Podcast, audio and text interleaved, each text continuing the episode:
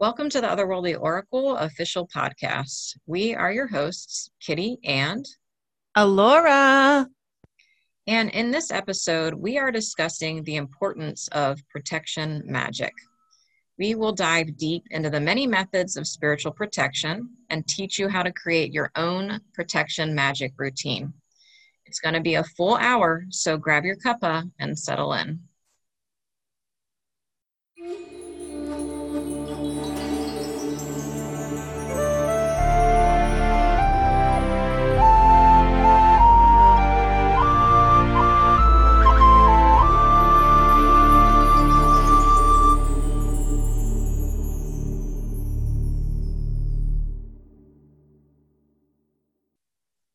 Laura.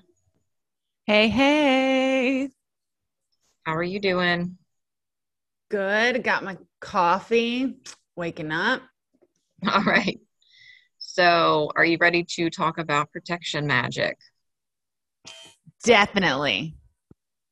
And I already know the answer to this question, but is it something that you practice regularly? Yes, ma'am. 1000%. Absolutely. Protection magic was actually the first, one of the first types of magic that I really focused on and learned. And dare I say, became adept at. Yeah. um, but I will say, as time has gone on in my practice, at times I've gotten lazy. And then something will, you know, something will happen like there will be negative energy build up and like I'll start having a run of bad luck or things like that. And I'll be like, oh yeah, I didn't ward. They're wearing they wore off.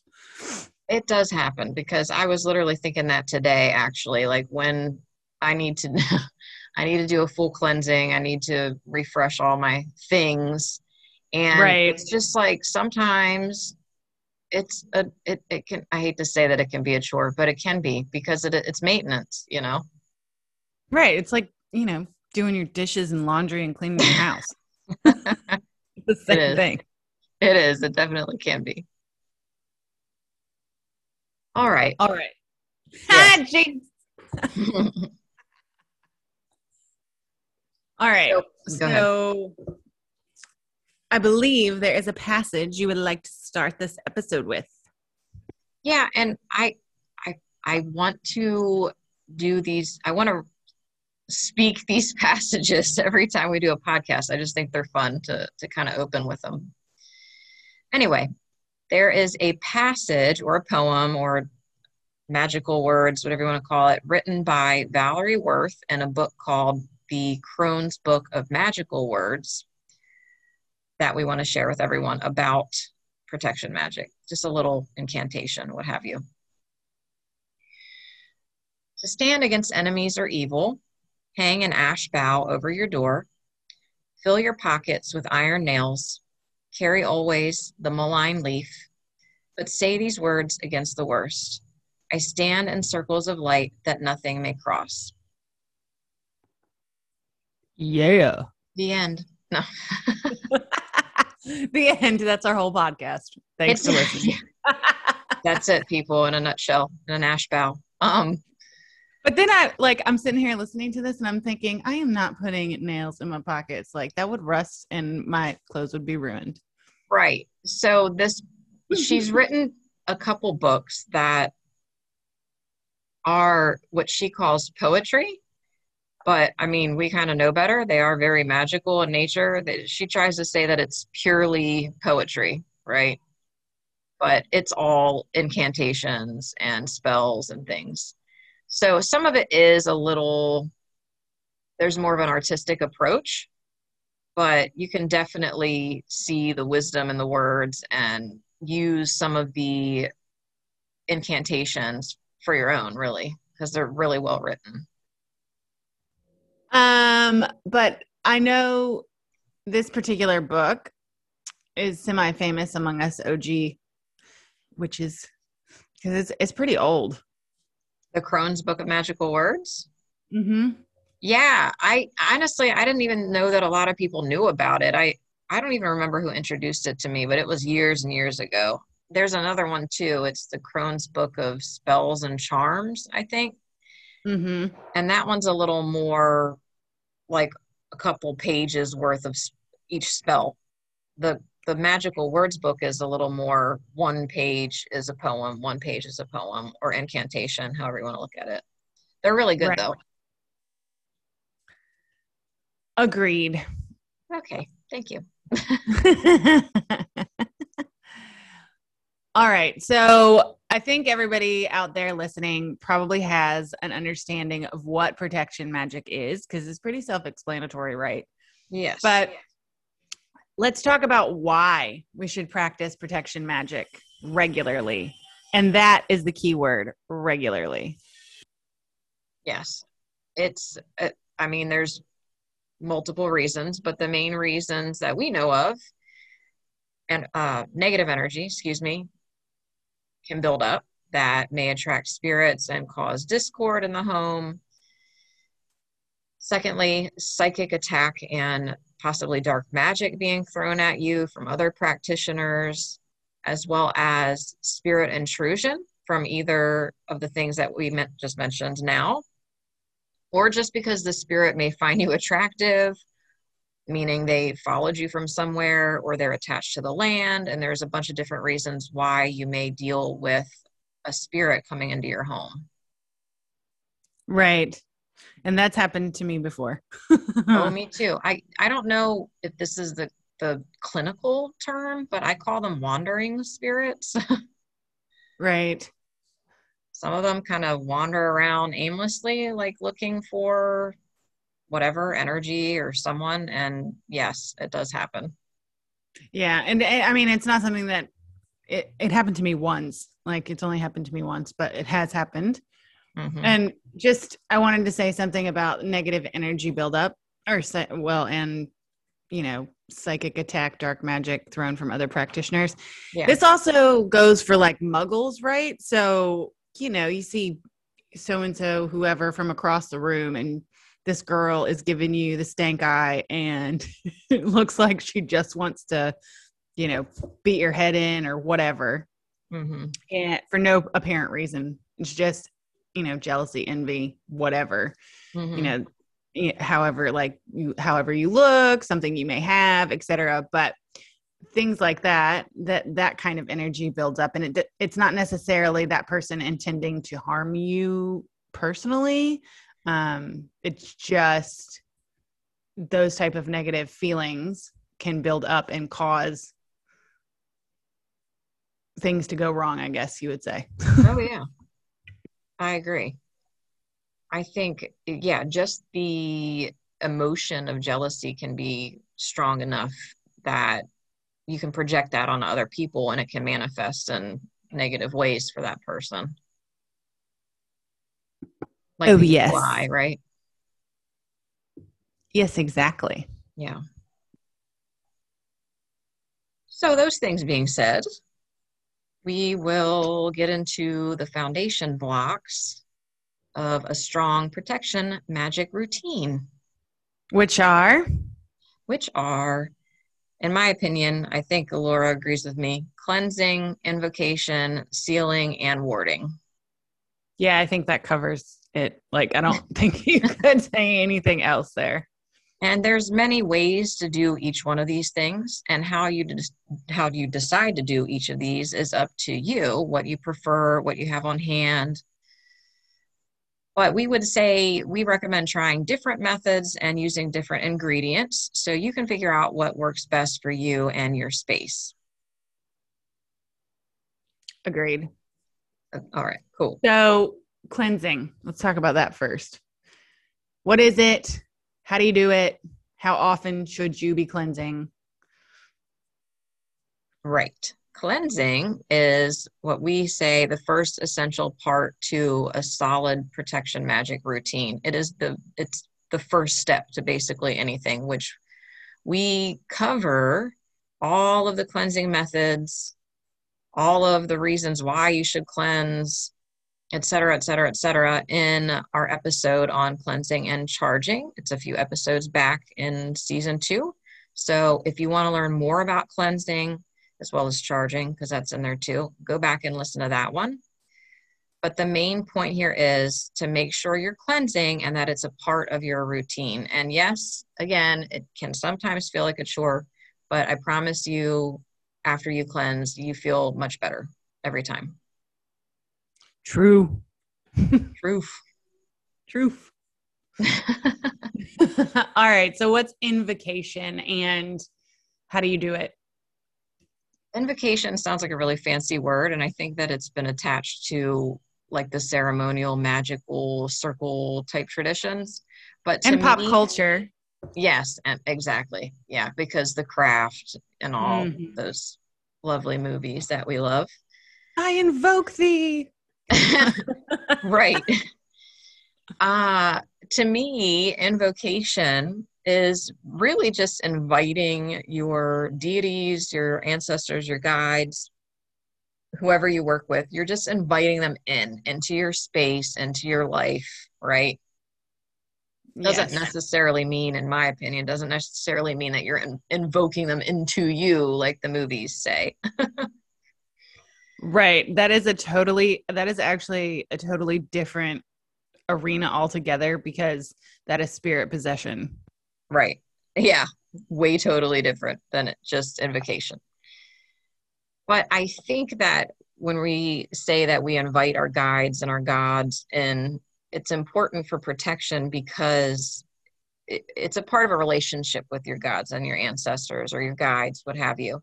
And that relationship will help you in that you have like basically an army on the other side protecting you, guarding you. And yeah, yeah. I mean, it's just, I know a lot of people, there's, well, I don't know if it's a lot of people, but I know some people don't work with any spirits in their practice, but you're kind of missing out in this regard, I think. Agreed. Because I like, I invite my deities in generally every morning. Like it's part of my daily practice mm-hmm. uh, for the most part. So every morning, like I have a morning routine where, you know, I get up, I get my coffee, etc. And then I spend a few minutes lighting my altar and just calling them in. So they're yeah. here, uh, you know, every day. Like, I like that. That's smart. I, I don't do that in the morning. I typically I pray at night before I go to bed, which to me that's invoking as well. If you're speaking to your gods or your guides as if they're right there you're bringing that energy in as well. Mm. i think that another way that they help you is if you've forgotten to cleanse or ward. For me at least they'll remind me. Right. yeah and you know it's funny i invoke all the elements every morning um, and I know some people will be like, oh my God, don't do that because you got to dismiss them and all that stuff. But I don't know. For me, it, it just works. Um, could be part of, you know, because I'm elemental in some respects, but yeah. But yeah, so not only do I invoke my deities every morning, I also invoke all my elementals every morning. I like that. I, I never thought to do that and i don't know that i would but i don't see anything wrong with it and if it works for you i think that's cool. Well i mean it's just like a basic invocation like yeah. i i invite fire into this space may it bless this space with love lust passion creativity drive. You know what i mean? Like and then i move on. Yeah. Wow. I like it blowing people's minds since yeah, 2020. I, I, like it. I haven't heard this before. I, I do. I, I am enjoying this. okay, so what's sealing? Sealing. Okay, sealing is essentially when I think of sealing, I am putting a magical wall around my space or locking negativity out of my my space. An example of this might be salting your thresholds and your windowsills, encircling your property with protective herbs like agrimony. I also like to draw symbols with a protection oil on my windows and doors and any any exhausts or like exits entrances to the home I'll draw my symbols on and those to me act like an actual it's a lock I'm saying you can't cross this space unless you're in my family and you're only bringing in positive energy. Damn, you lock everybody out but your family? Basically. I mean, unless unless it's loved ones like close friends. I, I don't have a lot of people here. I'm not a social person. I'm not either, but I'm not that specific. I'm just I, I generally program my stuff to be like anybody that has negative intention cannot cross this boundary. Do you know what I mean? Well, yeah, no. But but nah, she's locking everybody out. I, I I'm telling you, I don't have a lot of people come here, you know. And I guess when I say family, I should say loved ones, not necessarily family, but loved ones, close friends, and family. Okay, I got you. I'm a little antisocial. I probably should be that witch in the woods that doesn't let anyone come around and has snakes and walks to the mailbox in my bra. Speaking of witches in the woods, that's coming up in three weeks. But anyway. Oh, sweet.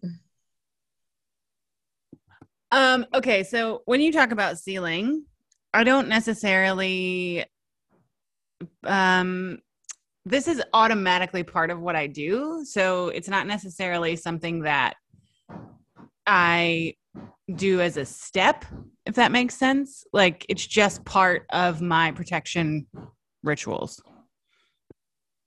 Um, I mean, I will. So it just depends on my mood and the the month sometimes I'll do a, a, full ritual and I'll do my cleansing first. Then I will do invocation when I'm done with the cleansing. Then I'll seal my property and then I'll ward it like all the same time in one day. But there's also times where I just feel like I need to reseal my property and I'll just lay some more. Like if I notice my powders or my salt or whatever that I've laid down is getting swept away, you know, by the elements or what have you, then I'll relay it down does that make sense? So it just depends. Yeah, yeah. I guess I guess I haven't called it sealing necessarily because mine is a bit different. So when it comes to warding, I can't which we're going to get to that in a minute, but when it comes to warding, I don't ward without a seal. Like that's just part of it. And then if I'm sealing in between warding rituals, I'm more likely to like use an uncrossing oil on all of my windows and doorways in a particular rune or symbol that is important to me that locks it back up. Does that make sense? Sure, yeah. Yeah, I agree. I think it's just with different, but like we agree on a lot, but everybody's practice will be a little bit different from the next. So, and I think a lot of people don't even think about salting the thresholds as an actual sealing practice. Right. Yeah. And truthfully, I not... got this from my mom. Like my mom calls it sealing. so well, it's funny though, because I just don't think I don't think I don't think sealing in particular is talked about as its own entity, if that makes sense. Mm-hmm. Like everybody knows you do it. It's like an but it's like an automatic thing. You know what I mean? Yes, but I like that it has a term. yeah, me too. No, I'm I'm totally into this. I'm just saying, like, I had like I had never known this to be a separate step. I always just assumed it was just either part of warding or what I called an uncrossing. Like yeah. if you did it in between. Yeah, I I I agree with you. I honestly within the past few years my mom has been calling it that. So i just kind of took up that term and i, I kind of like looking at it as its own thing. Hi mom. Hey mom. Love you. All right. Okay yeah, I think you're right. I think a lot of people just like it's it just you don't think of it as its own separate thing. It tends to be just a part of the ritual or part of warding. You're right Okay, so let's talk about warding because we've said the word probably about 50 times by now. And if you're listening and have no idea what we're talking about, we are about to tell you. So, what is warding and how often should you do it? Okay, we talk about warding a lot in our Facebook group because it is important. And I want to say at least three or four people asked about warding. So if that was you, thank you for the questions. They're all pretty much the same questions.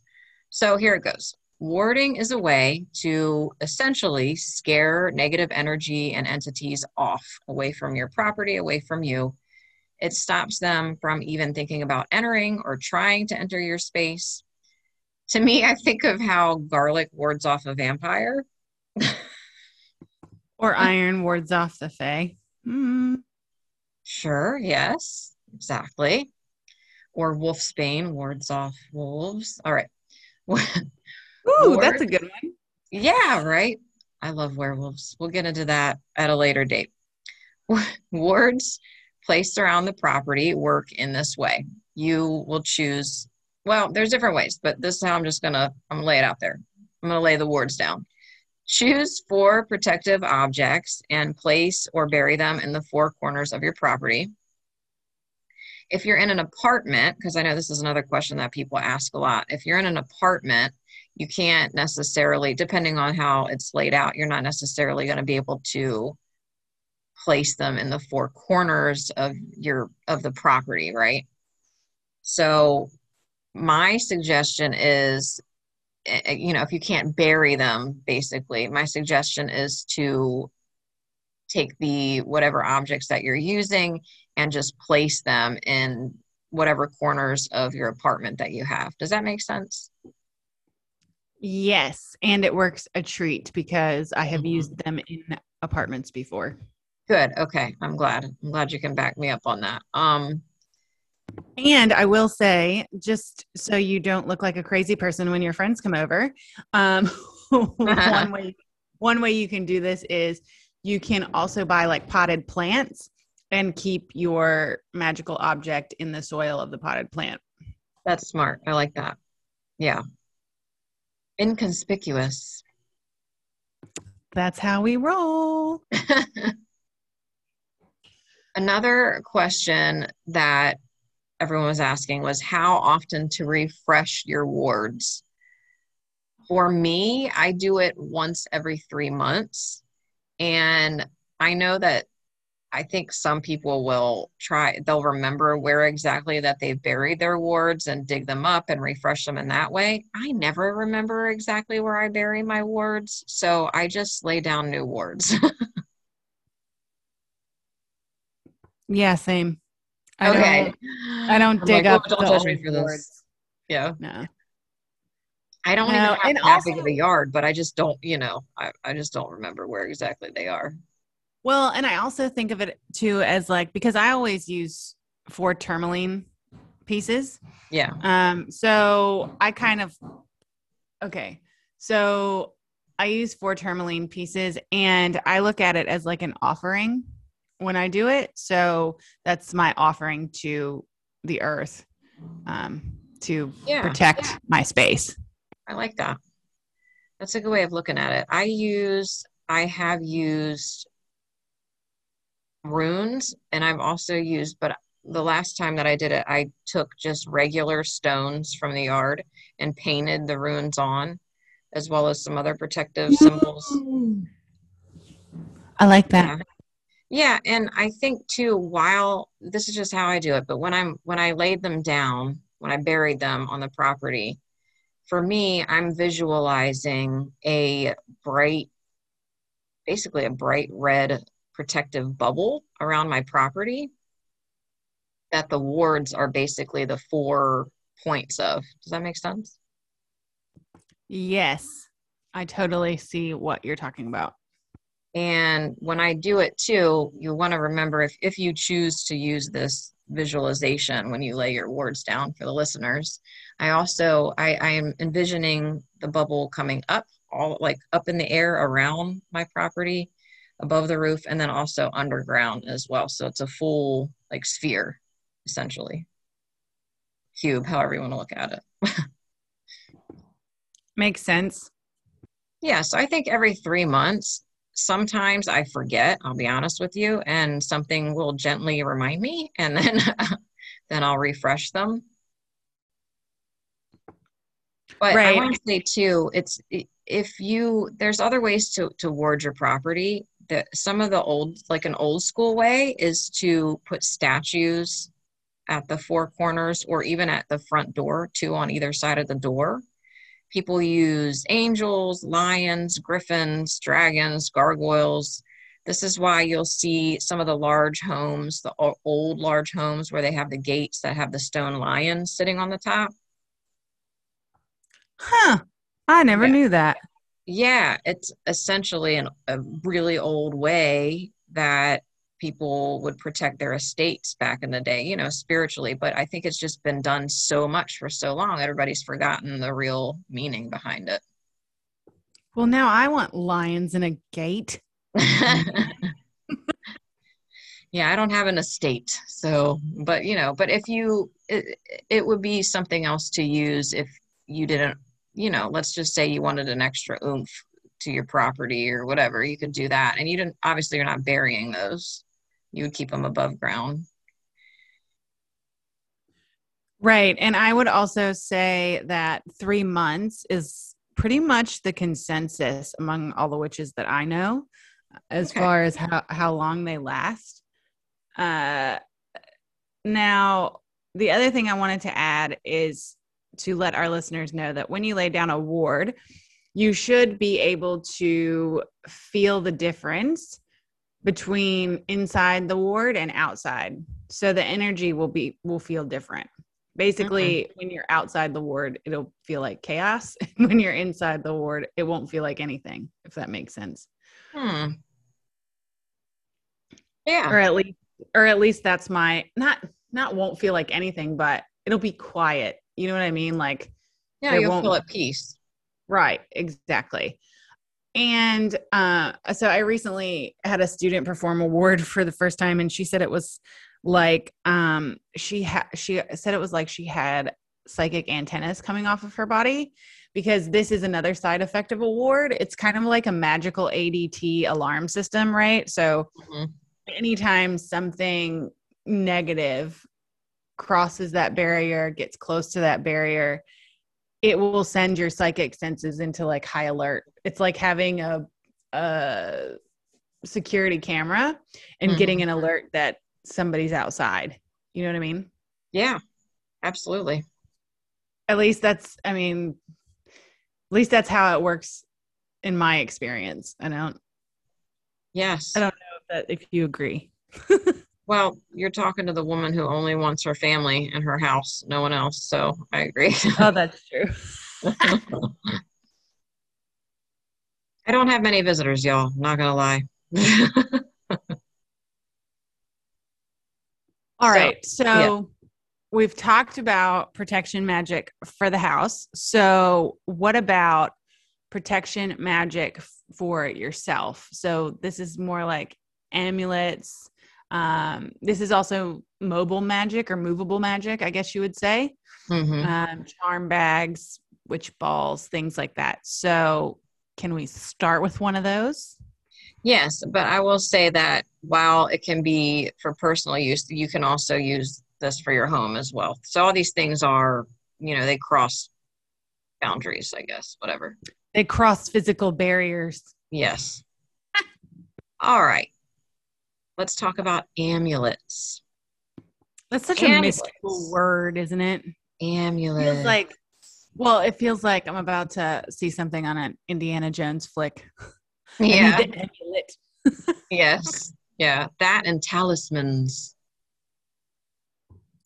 ah we are definitely not muggles okay amulets All right. Amulets are items you can wear or place around the home or keep in your car, et cetera, et cetera, to ward off negative energy and spirits. Do you wear amulets when you go out in public or every day or what? so i go through phases i think with amulets i went through so amulets i go through phases with amulets i used to wear a st christopher pendant all the time because i was traveling a lot a lot a lot back in 2017 through 2019 So, and when I say a lot, I'm talking about I was not only traveling in the US, but I was traveling overseas. And so St. Christopher is the protector of travelers, essentially, mm-hmm. Uh, especially over water. Um, so that's one that I would wear all the time. I also tend to wear crystals that are that I turn into amulets. Yeah. so uh, I used to wear a black tourmaline point all the time, uh, and and some different other ones too. Cool. I like all of those. I. What about you? I have rings that I wear every time I go out into public. There, a couple were my grandmother's, and uh, I have a couple turquoise rings that I always wear. That's that are protective, as well as I have a wolf ring. It's it looks kind of like Geri and Freki Odin's wolves, like in a in a circle essentially, and it's adjustable. Very cool. Ooh. So I just I've been wearing that, and then I also have a triquetra and a Valknut uh, pendant that I'll switch out. And basically, all I do is I ask my gods to bless and charge these amulets with their protective energy. But right. two, you know, amulets don't have to be jewelry only. They can also be like what you were saying. They can be they can be stones. I mean, but you're you said you're wearing them, so you probably had a stone pendant, maybe. Yeah, but also, oh yeah, my necklace was a point, a crystal okay. point. Mm-hmm. But I mean, I also used to wear evil eye bracelets all the time. Yeah, and you when you wear an evil eye uh, bracelet, necklace, whatever amulet, you know that it's finished or it's had enough when it breaks. That's how I lost all of mine. They would eventually just snap. Oh. But I also have hanging evil eyes in my house facing doors and windows to keep mm-hmm. negative energy out. So yeah, you can definitely have amulets hanging in your house, hanging from the one in my car. Yeah, I was gonna say hanging from the rearview mirror of your car. Mm-hmm. Um, yeah, all of those good things. Yeah, and you can, eh, you know, if you're if you don't want to wear jewelry, you can carry a stone in your pocket or your purse. In addition, you can draw or inscribe symbols on the bottom of your shoes. You can embroider it into fabric. You can put patches on your jacket, your backpack, whatever you're carrying. There's a lot of ways to protect yourself while you're out and about. Yeah, and if worse comes to worse, you just grab, you know, a ballpoint pen that you've got laying around in the car and draw a rune on your shoulder or something. Very true.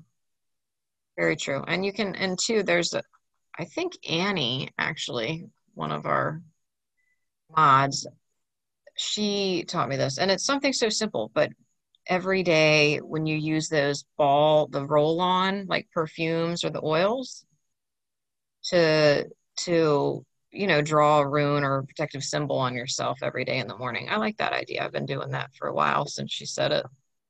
Ooh, nice. Yeah. So thanks, Annie. I love new ideas. Yeah, and it's something so simple, but it does make a lot of sense. I've been I use the frankincense oil. Oh, I know you love frankincense.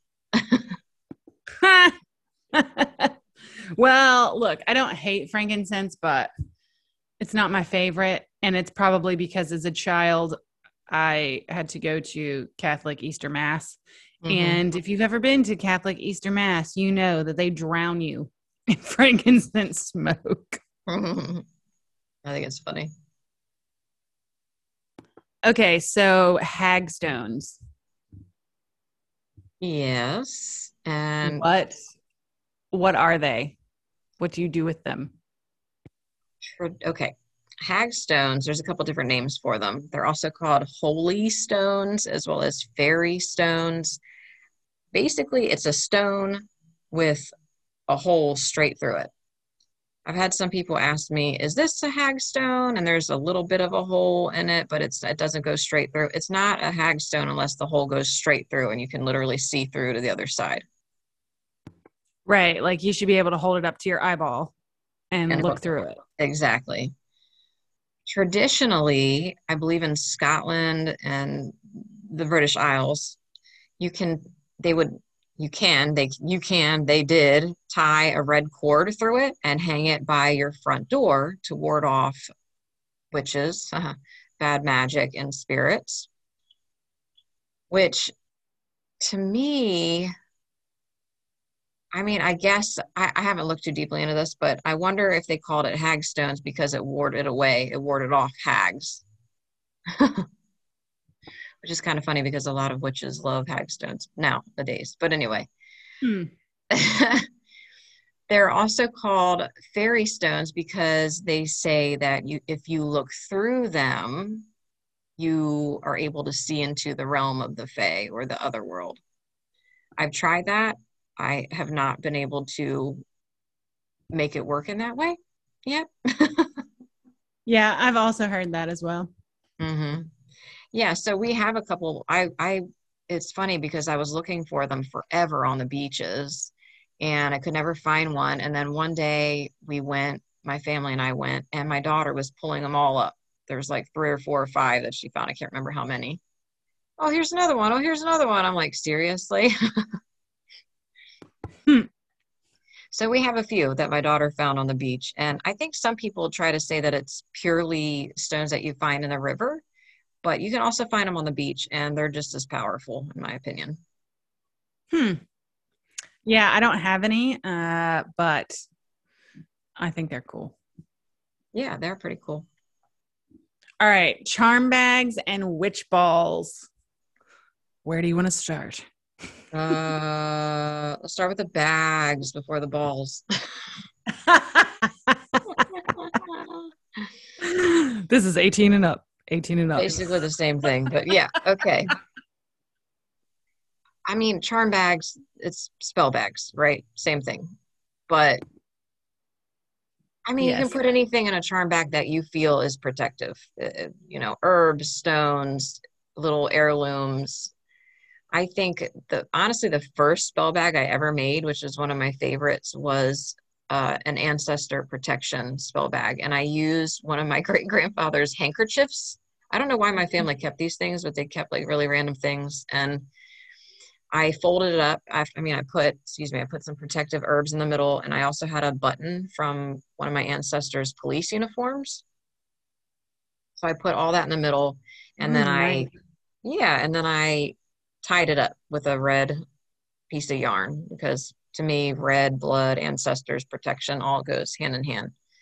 So, you know, you don't it's pretty easy to do. Charm bags, especially for protection, are effective and they're easy to make, and you can, I think, pretty much find the things laying around your house. So it's cheap. Yeah, I actually, the first one of these I ever made was protection slash binding to basically bind me to the earth plane because I was having open heart surgery. So, wow. Whoa, that's intense but it worked. Well, clearly. here. clearly it worked. The force is strong with this one. Um I also okay, yeah, sorry, Star Wars nerd, I guess. I'm not a nerd, but I do like Star Wars. Anyway, moving on. I also keep a bag of wormwood in my vehicle, just a little sachet because worm because wormwood is supposed to be, or it is, protective for traveling purposes. So I keep one in my vehicle in my, like the middle console thing. I used to keep that as well. And there was also another one that I kept in my car, and I cannot think of it off the top of my head, but it was a law keep away. Um, so hmm. basically, it would help prevent you from getting pulled over for whatever purpose. I like it. You know what else helps you from getting pulled over? What? Not breaking the law. ha ha. Because yeah. you've never gone five miles over the speed limit. Oh, every day I go. I hope nobody listening to this because I have cops in my neighborhood. But no, I, I, yeah, I do. I do. But anyway. Look, that's the only thing I've ever gotten pulled over for in my life, and it's been three times. We're going five over. No, well, for speeding. but. I think I think one of them was like five over, and one of them was like seven over. Oh, that's was like BS, dude. No, that's ridiculous. I would have been like, y'all need to go find something better to do with your time. Small town law dogs. Oh, true. Small town. Oh, yeah. Okay. Makes sense now. They got nothing better to do. Clearly. All right. We're going to move on to the balls, the witches' balls.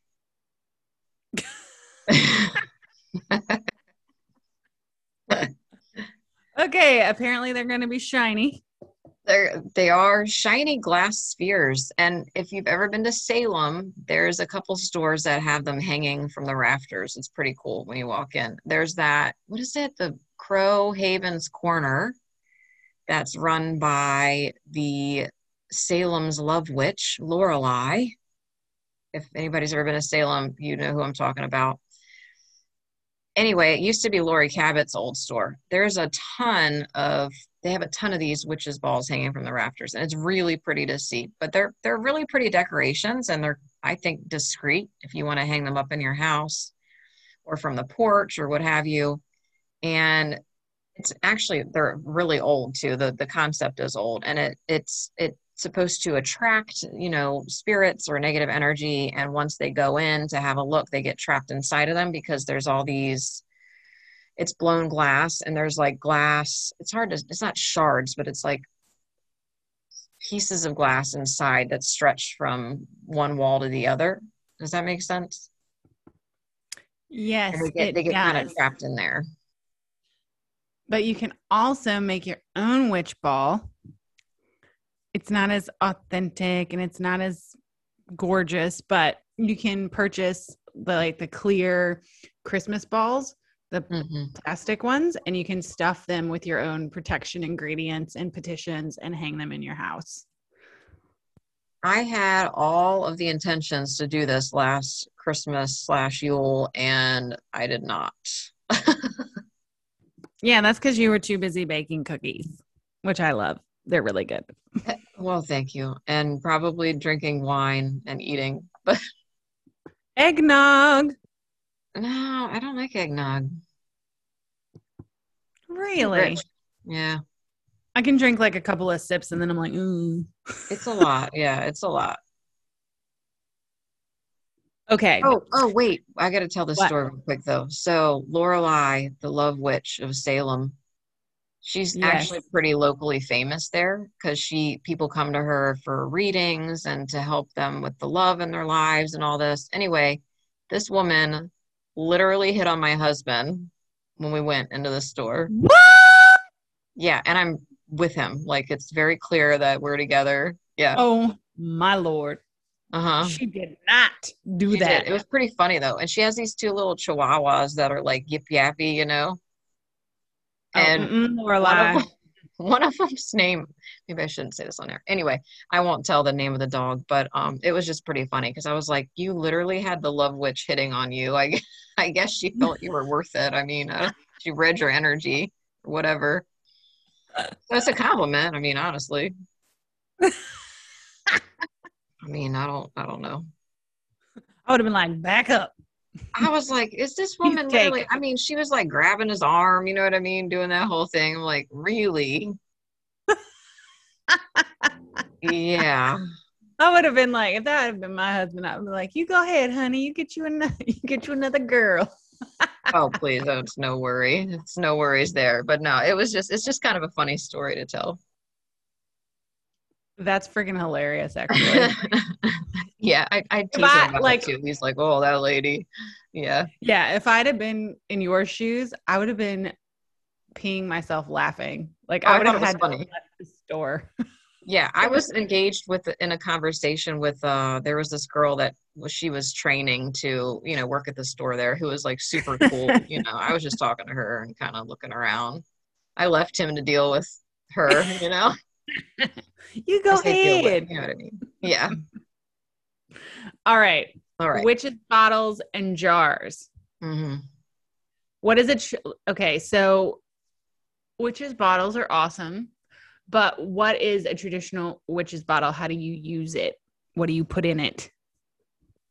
Yeah, these two, I just want to say this, I want to put this out there. The witch's bottle is very old.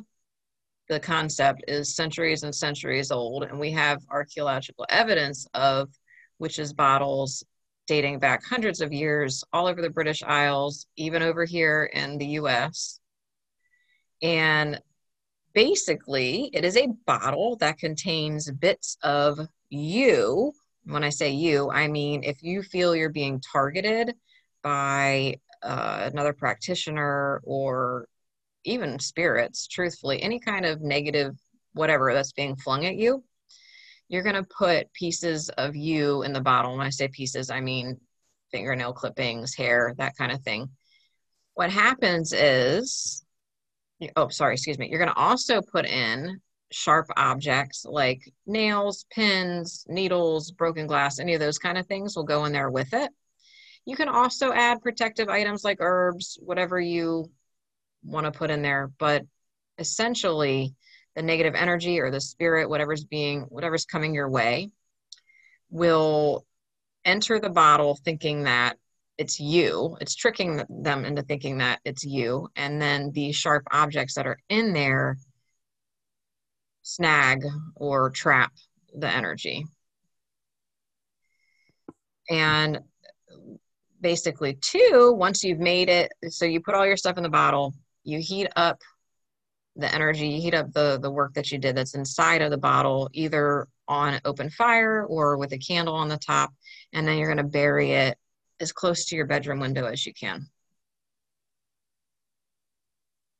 That's essentially yes, and they are mucho effective.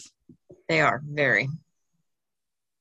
I think that's why they've been around for centuries and centuries because they work. In addition, jars, uh, and you can you don't have to do like the traditional witch's bottle all the time. I've only ever done it twice with each home that I've been in, but you can also make protection jars and those can be anywhere. You can keep them in your house or wherever you, you know, on your altar, wherever you feel it's necessary. Yeah, but I say if it ain't broke, don't fix it. what do you mean?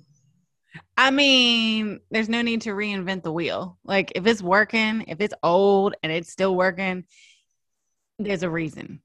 well, for sure. Yeah, I agree. But I mean, I have made in addition to the the traditional witches bottles that I've I've done, I've made protection jars just like I've burned candles for protection, just a little extra, you know, a little extra thing. Oh, yeah, no. I mean, I agree with you, but I'm I'm meaning like the traditional witch's bottle. Like I think oh, that's yeah. something everyone should use mm-hmm. and use it in its traditional sense, right? Mm-hmm. Because oh, yeah. that particular working has been around for a very long time and there's a reason for it. Like and it and just a forewarning on that. If you've never made a traditional witch's bottle, it's not a pretty thing. It's not a pretty spell to do. It's not going to be aesthetically pleasing, and you might even gross yourself out a little bit. oh, yeah. It's one of those, yeah.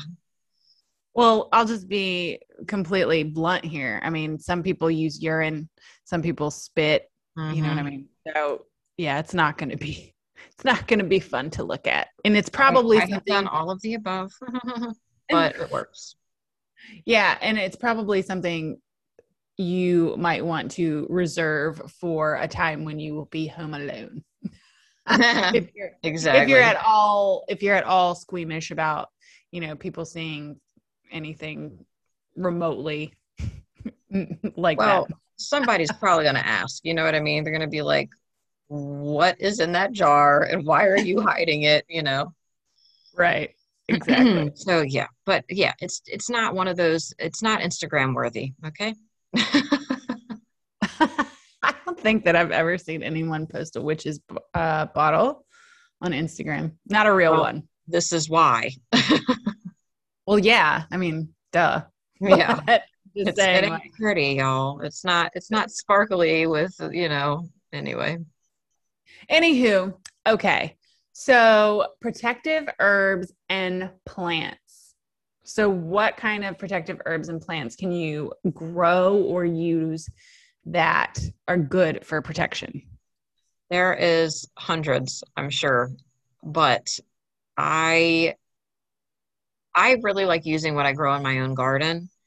But I, I mean, I do buy some things from like mountain rose herbs, whatnot.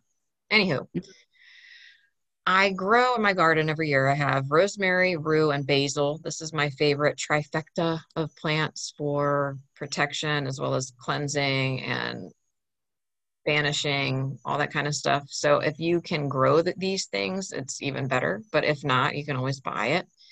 In addition, and I don't grow all of these things, so don't think that I'm some amazing like farmer or something. In addition, garlic, onion, rose. I do have roses. Any thorny bush or thorny tree. Mm. Because the thorns can actually be broken off or cut off and used. You can put them in bottles, jars. You know, you can use them in candle spells, bags, whatever.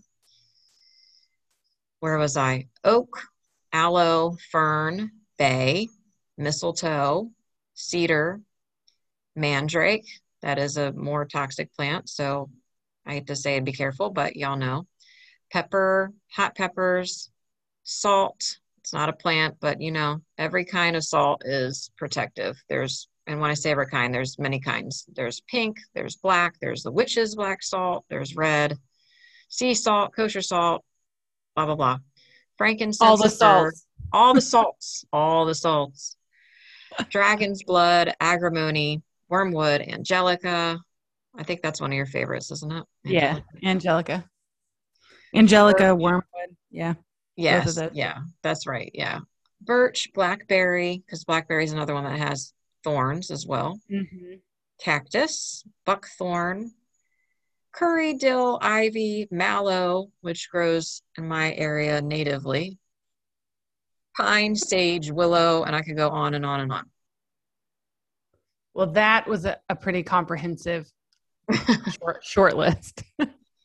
well, yeah, it is a short list because there's there's literally hundreds. Okay. There are also things specific to kitchen witches or kitchen witchery, I should say, as well as some traditional charms that can be protective. So, for those out there that work a lot in the kitchen, what kind of protection methods do you recommend? And I purely put this in here because I'm a I'm a kitchen witch and I can't help it. but you can get a string of peppers, like the hot the red peppers or garlic bulbs, and you can hang them in your kitchen window. If you're if you live in the desert, and Laura, you've probably seen this, you can yep. hang a string of peppers at the front door. Yeah, and that it's funny because a lot of people use that as decoration, not mm-hmm. not specifically for protection magic. Right. Yeah, I uh, my husband actually comes from out west, the desert area, and mm-hmm. his mom still lives out there and she mailed me you know a traditional big string of peppers that really comes from Mexico and unfortunately, where I live, it is not dry enough to hang them outside because it didn't go so well. I had to unfortunately throw them away after a certain mm. time period because if you're in the desert, they dry out, right? And they preserve better. But if you live in a humid area, you probably just want to keep them inside the house, essentially. right. Or, which I don't know. I mean, I would think that you could you I would think that you could put them in a dehydrator. Yeah, but the thing is is that they were already dried out, but where I live is so humid that it almost like re-moisturizes things. Oh. And then it gathers bugs. Yeah. Yeah. Okay, no. Yeah. You don't want that. okay. All right. Keep An onion under the sink. You can put it in a brown paper bag. That's supposed to that soak up uh, negative energy and also ward off bad energy. You can have a kitchen witch doll. I have actually like a vintage kitchen witch from, I think it's from Eastern Europe, which is pretty cool. It's not a doll, it's more or less like a, I don't want to say a statue, but like a figurine. Mm. excuse me, you can charge those for protection, or you can make a kitchen poppet. And mm-hmm. I think we've said this before about the besom, but you can put your besom at the front door, bristles up is protective. And you can use bristles cut from your besom and add it to your protection spells as well. And I actually have something I can add here. Also, lemons. If you keep a lemon on, you can put them anywhere in your house, but mm-hmm. they do the same thing as the onion. yeah, I So agree. they'll they'll soak up negative energy, and then when when they're done, they rot essentially. yeah, makes sense. All All right. right. Yep. Jinx. Mm. okay, so what is this about old shoes? Yeah. All right. So I read this, and this is not anything that I've done yet. I just was kind of browsing through Cunningham's book. I think it's called The Magical Household the other day. And he would keep an old boot or a shoe as a protective charm.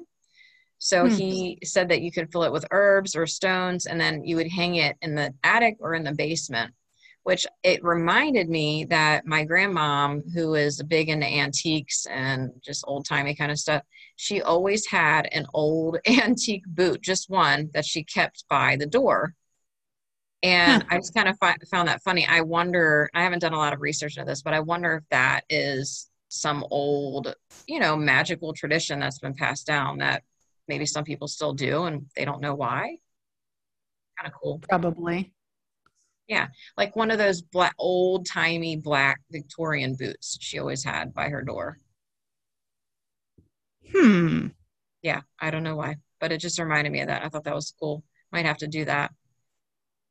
Hmm. In addition, and I think this is one that a lot of people do, and it spans traditions, cultures, what have you, hanging a horseshoe prongs up above your door. Did your family ever do that? Yeah, so actually over here in Australia, our the last house that we rented had a horseshoe with the prongs up as the door knocker. So it was like Oh, a built-in protection device. Yeah, I like that. That's really cool. Uh I mean, I have now I personally, which growing up, I didn't know about this in particular, right? But Mhm. Growing up as a teenager, I always had a horseshoe prongs up in my bedroom. No no particular reason. I just had it there in the window.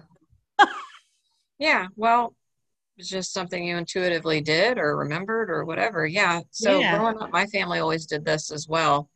And I think my mom still has one over her door now, but she, we grew up on a farm. We had horses and everything. And everyone where I grew up always had one above the barn door as like a decoration. But obviously it was protective too. They just didn't, maybe didn't realize it. Yeah, I mean, I'm sure it's one of those things that was built in protection back in the old days, you know what I mean?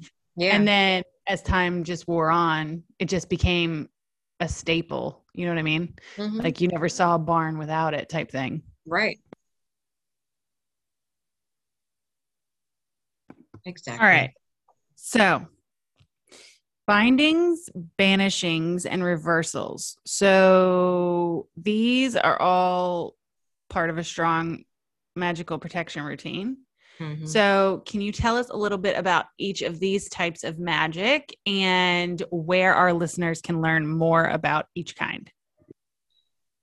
We, all right. So, first, we have articles on all of these three rituals on the website, otherworldlyoracle.com, and they each go into great detail about what each of them is, the you know the moral debates on each what have you as well as how to do each one. I think that we even give you know step by step rituals. So if you want to learn more about each of these things just go to the website and search for bindings banishings or reversals. But first we'll talk about bindings when you bind someone from doing harm to other people or themselves which it always sounds like a craft quote whenever i say that Mm-hmm. I But bind that you, is- that is yeah I, I bind you nancy from doing harm Harming Harm to yourself. Yeah, and harm to others. exactly. But that is essentially what it is. I mean, there's other kinds of bindings, but when we talk about protection, that's pretty much what we're talking about. I, for me personally, I use this as a very last resort, but I don't, you know, I'm not the magical moral police, so do what you feel is necessary. Well, let me just say on this particular note, if you're going to do a binding, you need to understand that that person that you're binding will also be bound to you for as long as the binding is in place. So make Mhm. sure that you would like to sign up for this. Good point. Very good point. Yeah. So if you want to learn more about that, just go to the website. In addition, banishings, I feel this is a strong exorcism type ritual that can eradicate either a spirit or a person from your home and life when the need calls for it. An example in Southern folk magic or hoodoo, they might use something called hot foot powder to send someone running away. And Mm. I mean, I don't know if people would agree that it's a banishing, but to me, if you're sending someone away for good, you're banishing them, right? Yeah, and I would also probably add to that a fiery wall of protection is Mhm. another one that Yeah. you'll see a lot um, in hoodoo and southern folk magic and yeah Yeah, and there's many ways to do banishings. And again, if you want to learn more about that, check the website. and the last one, reversals. now this is probably the one i use the most Me too. Yep. Yep. This is a ritual, and again, it can be done in different ways, but the basic, uh, basic, excuse me, reversal ritual uses a candle and a mirror or mirrors to effectively reverse any dark magic that's being thrown at you and sends it back to the sender. And I don't know about you, but I do these regularly in a general format as sort of a preventive measure. I know that sounds strange maybe to some people, but you can just send the negative energy back to whoever sent it. Yeah, for me, I don't necessarily need a specific name. right exactly no because so sometimes you know where this negative energy or psychic attack may be coming from but Mhm. other times you don't True. uh, because because it's more of a buildup of multiple people Mhm. you know multiple people's crap so it can be done as a, a targeted spell but it can also be done as a general spell Yeah. and i would say it works a treat because sadly most people are their own worst enemies so Mhm. nothing that i could dream up could be as difficult for them to deal with as themselves i know that's like really deep but that's what i think No, it's true. Yeah. I agree. And I think too there, you know, people get in a debate over whether this is moral and all this, but if I look at it like this, if someone's throwing negative energy at me and I just want to deflect it somewhere, if I don't send it back to where it's coming from, it's going to go elsewhere in the universe. And why why shouldn't I just return it to where it came from instead of you know, it Right. possibly affecting someone else around me or whatever, you know? Well, not only that, I mean, I will be the first to say I have no moral qualms with reversals whatsoever because if you can dish it out, you should be able to take it. That's how I feel about it. Well, they typically can't, but yes, I agree with you. the people that Yeah. do that kind of stuff cannot take it, you know? Well, and it goes back to what I said before. People, you know, people are their own worst enemies. And so hmm I feel like, you know, if you want to throw shade my way, I'll throw it back at you because it's your own energy. You know what I mean? Yeah. I am Oh, not yeah. doing anything to you. True. Yeah, it's I'm rubber, you're glue. Exactly. And that's a spell, you know? I'm rubber It your is. glue. Whatever you call me sticks back to you. hmm hmm Yeah, and I think if you're, I, I don't think everyone needs to do reversals all of the time, but if you're, I don't know, if you're, if you know a lot of magical people, or if you are in the limelight, so to speak, or if you, you know, if you have, I don't know. No, I um, limelight. I don't mean that. I mean, but I do know quite a few magical people, and if if you're in a big community of magical people, it might it might be a good idea to do regularly. right, and I will just say that this is not something that I do on a regular basis, but this is something I do if I notice that there's a particular run of bad luck happening around the house, or people are angry around the house, or the house feels wrong things like that. And also, I, I can't not remember where I learned this, but there's a trick that you do with playing cards. And basically, you shuffle them, shuffle them, shuffle them, and then you lay them out in three piles. So, what you're going to do is you're going to turn the cards over one at a time. And each time you get to an ace, you're going to start a new pile, right? So, you're only going to do this in three piles. So if you lay out 10 cards or you get to an ace, you go to the next pile. So the goal is to not get any aces in doing this. You want three piles of 10 cards, no aces. Each time you get an ace, it tells you basically if you get one ace, that's showing you that there's negative energy around you. It is not exactly targeted, it's just, you know, crap you've picked up from other places. Then there's if you get a second ace, that's basically okay, somebody is specifically hating on you, throwing shade your way, etc. And then if you get a third ace in the last pile, you somebody's throwing magical like a hex or somebody's throwing you know psychic attack on you so you need to do something. And typically that's the method i use to determine what i need to do. Oh. Yeah. like a true tarot queen. I can't remember where i learned that. It may have been oh i cannot i can't remember. But yes so that's the method that i use to find out like okay things feel wrong in here what's going on? And surprisingly mm, surprisingly not surprisingly most of the time it's you know the first one. You've got a bunch of negative crap that's just general you know mm-hmm. every day every day you know envy or jealousy or what have you that you've picked yeah. up. Yeah.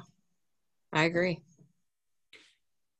so All and right. i've never gotten i've never gotten three aces just putting that out there Well, yeah, I feel like that would be, I don't know, harder to get anyway. St- uh, not statistically speaking, but by chance. Anyway. Oh, yeah, but girl, you know, anything that you do in a spiritual space does not adhere to the rules of logic and reason. Mm, that's true. okay. All right. I'm done now. Okay. Well, I think that I honestly I think that about wraps it up. All right. I think, dude, I think that we cannot cover anything else on protection magic. I think that is like the compendium. Well, I mean, there's a lot more like different little charms and things that you can do around the house and all, but it would just take us years Forever. to talk about all those yeah. things. So you know, everybody should do their research and try out different things. If it doesn't work for you, don't, you know, leave it alone and try something else and make your own little routine. And that's the best way to go about it. Yeah. And I, but I definitely think we covered all the major concepts. So all the detail and, you know, user preference that you have to work out. Yes. Well, you may go ahead and wrap it up then. All righty. Check out our articles on protection magic at otherworldlyoracle.com. Just type protection into the search bar and boom, articles. We welcome you to join our high vibing Facebook group and visit my website, alorarain.com, for numerology and soul origin profiles. Shout out to all of our oracles for joining us, whether you're new or returning. Subscribe or favorite our podcast to be notified of future episodes. Help your magical sisters out and be sure to share our podcast and review us too. And remember, whether you're in the land of the Fae or the land of the ancestors, stay otherworldly.